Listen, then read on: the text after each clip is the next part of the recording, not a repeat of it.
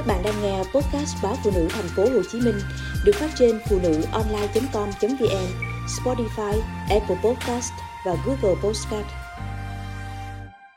Chiếc xe đòn dông của ba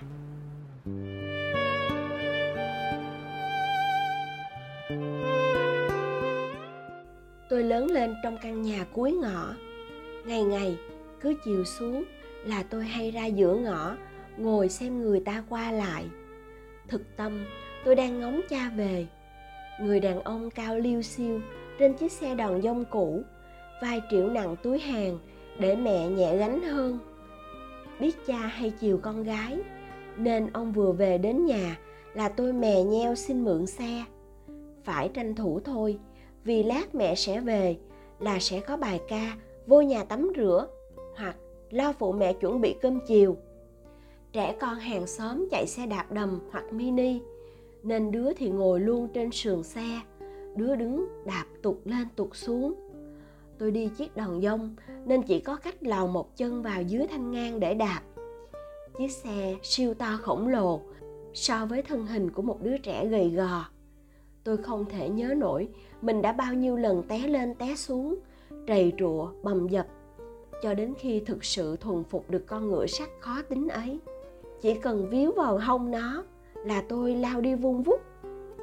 Có lần cao hứng, quên mất lời cha dặn, tôi chạy xe ra tuốt đầu ngõ. Lúc sắp đến cây cầu đang hẹp, tôi nảy ra trò nhắm mắt qua cầu. Diễn quá đạt, lượt đi, nên tôi hí hửng lặp lại ở lượt về. Không ngờ, cả người lẫn xe ngã lộn nhào xuống kênh. Lá cây ô rô nhọn hoắt thi nhau đâm vào da thịt.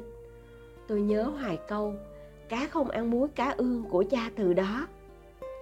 Đầu những năm 90, thời bao cấp trôi qua chưa được bao lâu, cuộc sống chật vật vẫn đeo bám, nên cha nghỉ việc ở sở, xin vào làm cho nhà máy đường khá xa nhà. Chiếc đòn dông đồng hành cùng cha suốt những tháng ngày lam lũ đó. Cứ cách ngày cha mới trở về, lại còn không đúng y giờ giấc, nên tôi càng ra vào trông cha nhiều hơn khi cha về, tôi không chỉ có xe để mượn, mà còn có nguyên cây mía để được toàn quyền xử lý. Hồi đó, tôi thích ăn mía vô cùng, mà phải là cây mía còn nguyên vỏ mới chịu, vì ăn mía chỉ hấp dẫn nhất ở chỗ tự dùng răng mà xước rồi cắn ép cho cái thứ nước ngọt liệm đó ứa ra cũng bằng răng. Tôi yêu cây đến nỗi má hay cười, chọc tôi là con mía. Giờ kể lại chuyện cũ má còn tặc lưỡi. Chắc ngày xưa thiếu thốn quá, nên gặp cây mía bây như bắt được vàng. Một ngày kia, cha cũng về nhà bằng chiếc đòn dông ấy. Vẫn có cây mía buộc dọc theo đòn xe, vẫn dán cha khom lưng đạp. Nhưng có thêm hai thùng bọt đường lặt lè hai bên ba ga. Xe tiến mỗi lúc một gần, tôi càng giảm bớt hí hoáy. Lạ thay, người cha như bị bao trùm bởi một lớp sơn dày đặc.